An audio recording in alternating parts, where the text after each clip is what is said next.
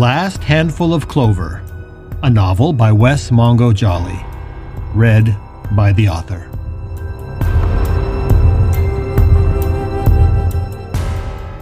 Book 2 Gifts Both Light and Dark.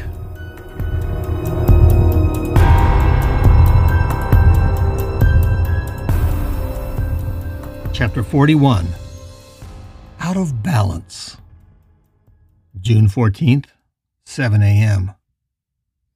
Is it really necessary to do this interview in the rain? Carla Grayson grumbled, glaring up at the sky from under her black umbrella. The worst of the early morning thunderstorm had passed, but there was still a light drizzle that could break into another full blown downpour any minute. Can't we just go inside? Authenticity, Carla, Morgan Jensen said with a laugh. There's something about being interviewed in the rain outside that makes it feel more genuine to the viewer. It's a bit of reporter tradecraft. Carla sighed, but she was in no mood to argue. Her phone had lit up just over an hour ago while she was in transit to the precinct house. It was her sergeant, and what he had told her had been shocking that Howard Gunderson, with the help of one of his guards, had broken out of the Matheson courthouse. And most horribly, Howard had beaten the other guard to death on the way out the door. None of it made any sense. She knew Officer Delgado as well as Gonzalez, the guard who'd been killed. She considered them both good colleagues, if not friends. Delgado was a career guard and had been working at the courthouse since it opened in 2001. He was a bit of a grumpy cuss, but she couldn't believe he'd help a prisoner escape, let alone stand by and watch as the boy beat the other guard to death with his own nightstick. But she'd since seen the remains of the murdered guard and watched the surveillance tape. What it showed was horrifying in its clarity. The camera had picked up the pair in the corridor. Delgado had escorted the boy out of the cell without handcuffs, and the boy had used the taser on Gonzalez and then dragged him out from behind the desk. As Delgado stood watching, even clapping and dancing in a strangely childish way, Howard Gunderson had beaten the other guard to death with Delgado's nightstick. She'd never seen a murder recorded in such vivid, horrifying detail, and she almost had to vomit after watching it. She prayed that bit of tape would never see the light of day. When they were done with Gonzalez, Delgado had cuffed the boy and marched him straight out of the building, past the security checkpoint. One final security camera in the parking lot had caught them tasering a beat cop and stealing his car. Luckily, that cop was okay, suffering mostly from a blow to the head when he was pulled from the car. The whole thing made Carla's head spin, and not because of the violence, but because it simply made no sense. Although she now had to accept that Howard Gunderson was indeed a killer, something about it just felt impossible and unreal. Her mind kept trying to find some way to believe that it wasn't really Howard, that it was an impostor, that some kind of mistake had been made. But the tape didn't lie.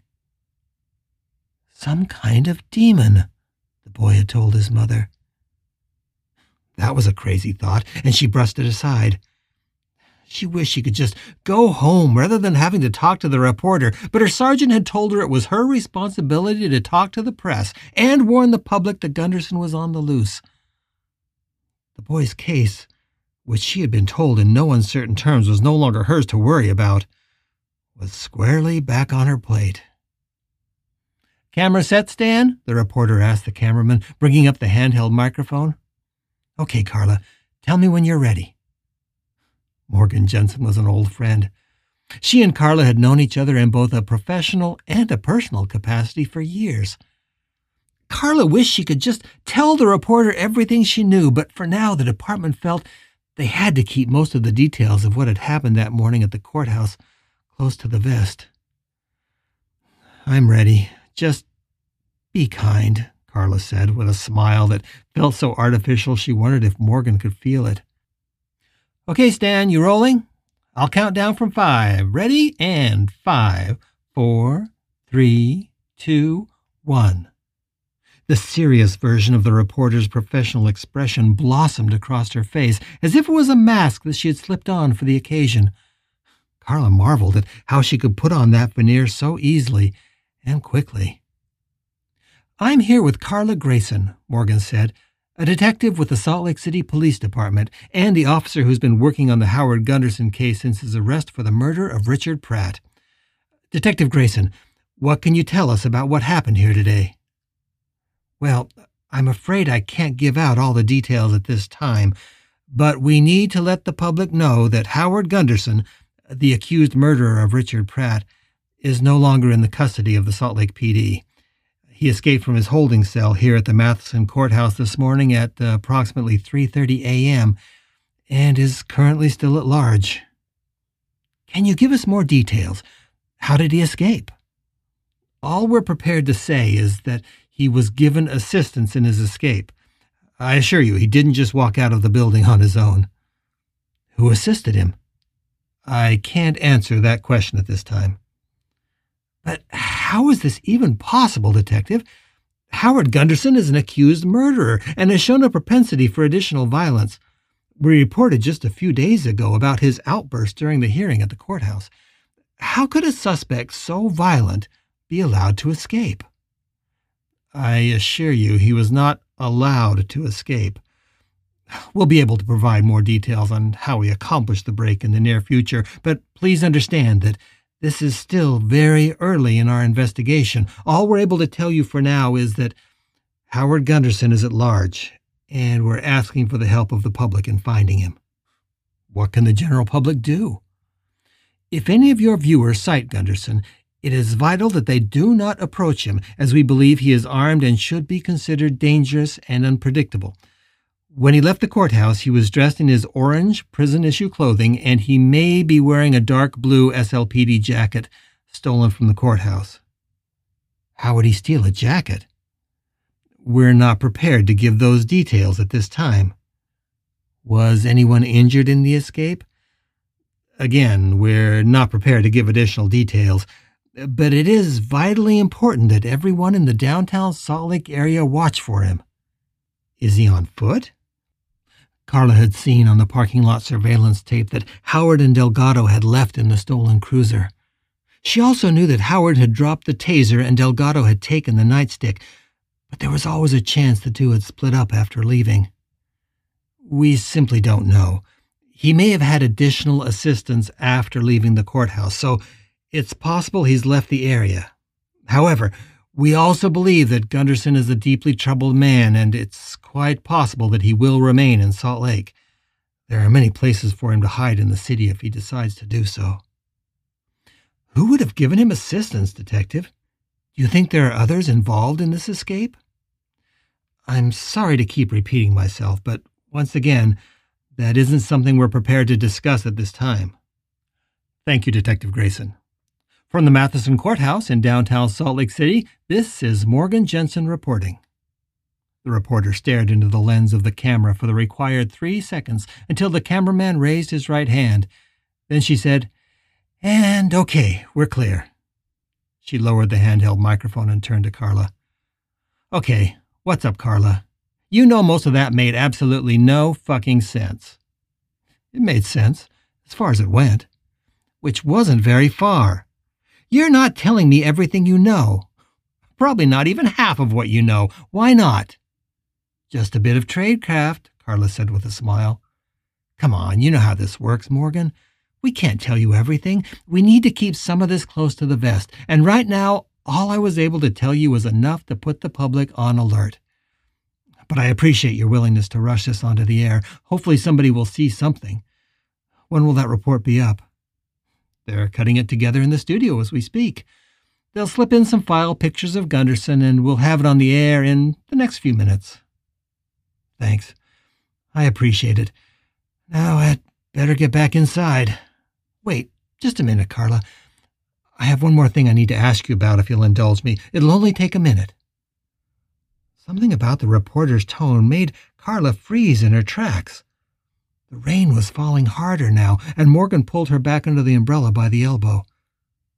What is it? the detective asked, her eyes narrowing. This may be something you already know, but it's something that we just uncovered yesterday. I've been doing some interviews with people that knew Richard Pratt. You've been what? I didn't think you were still following this case. and I didn't think you were either, Detective. I guess neither of us can let it go. There's just too many weird things about it. Carla sighed. You can say that again. Anyway, I interviewed some colleagues of Richard Pratt from the university, and one of them told me something interesting. He said that Professor Pratt had been devastated many years ago after a young student of his committed suicide. The man didn't say it outright, but it was clear that he believed that Richard and the boy were lovers at the time. No, I didn't know that, Carla said, intrigued. And why didn't I know that? she thought with annoyance. Anyway, it got me to thinking. From what I could glean, this guy he was seeing was probably about the same age as Howard Gunderson, probably a few years younger even. Is there any way that Richard and Howard Gunderson could have been intimately involved. Any chance that the murder was really some kind of lover's quarrel? You know, older man possessive of some young boy. Carla sighed. Well, we considered that, as you can imagine, but there's no indication that was the case. As far as we can tell, there is no connection between Howard Gunderson and Richard Pratt. It appears to be a totally random crime. Like a gang thing. Carla rolled her eyes. Not this again. Yes, possibly. Who knows? As you said, it's all very strange. Jensen's eyes narrowed, and she watched her cameraman quickly packing his equipment to keep it out of the rain. Tell me, Carla, and be honest. This is off the record, at least for now. Do you think that Howard Gunderson is dangerous? Is the public at risk right now? Carla gritted her teeth. How could she answer that question? Well, yeah, we have to consider him dangerous. He's accused of murder. I'm not asking about policy. I'm asking about your gut. She paused for a beat too long before answering, and Carla was sure that Morgan knew her well enough to sense she wasn't giving her the whole truth. Yes, I believe he's dangerous. I'm just worried that he's going to be shot before we can bring him in. You sound like you care about him. Carla wasn't sure why, but she decided to be honest with the reporter. Well, if this is off the record, then yeah, I do. There's something very vulnerable and sad about him, like he's as confused about what is happening to him as the rest of us are. There are times when he just seems like a lost and scared kid. When Morgan just kept looking at her, expecting more, Carla finally asked, Are you going to report what you learned about the boy from years ago? No, it would be irresponsible to report something like that without some sort of corroboration or proof that there's some kind of link. And so far, we haven't been able to find any. But I plan to keep looking. I know you will, Carla said with a smile. You're the best at what you do. Yeah? well, sometimes I think what I do sucks, the reporter said, with genuine disgust in her voice. Why? Carla asked, seriously concerned about her friend's sudden change of heart. Because something weird is happening in this city. Morgan's voice was suddenly low and conspiratorial, as if she was afraid of being overheard. You have to be feeling it too. It's not just that there's been so much violence these past few weeks. I'm a hard nosed reporter, and I can cover pretty much anything this city throws at me. But there is something else going on, and it scares me. It's the first time in my years as a reporter that I've actually been afraid to go out on assignment. It's like Something is out of balance right now, and like it could all spin out of control at any second. Carla knew exactly what her friend was talking about. She'd felt it too, but she'd been discounting it as just nerves or being overworked. Think we're just both putting in too many hours, Morgan. She could feel the other woman's eyes on her as if they were trying to pierce through her defenses, and it made her squirm. Now, I really have to go, Carla said with a forced smile. I'll stay in touch, especially if we need to put out any more bulletins. I appreciate that. Thanks, Detective. And good luck. On her way back to the front doors of the courthouse, she looked out in the rain. What Morgan had said to her was rattling around in her brain, looking for a way out. Yes, something did indeed seem very out of balance in Salt Lake City. Howard, where are you?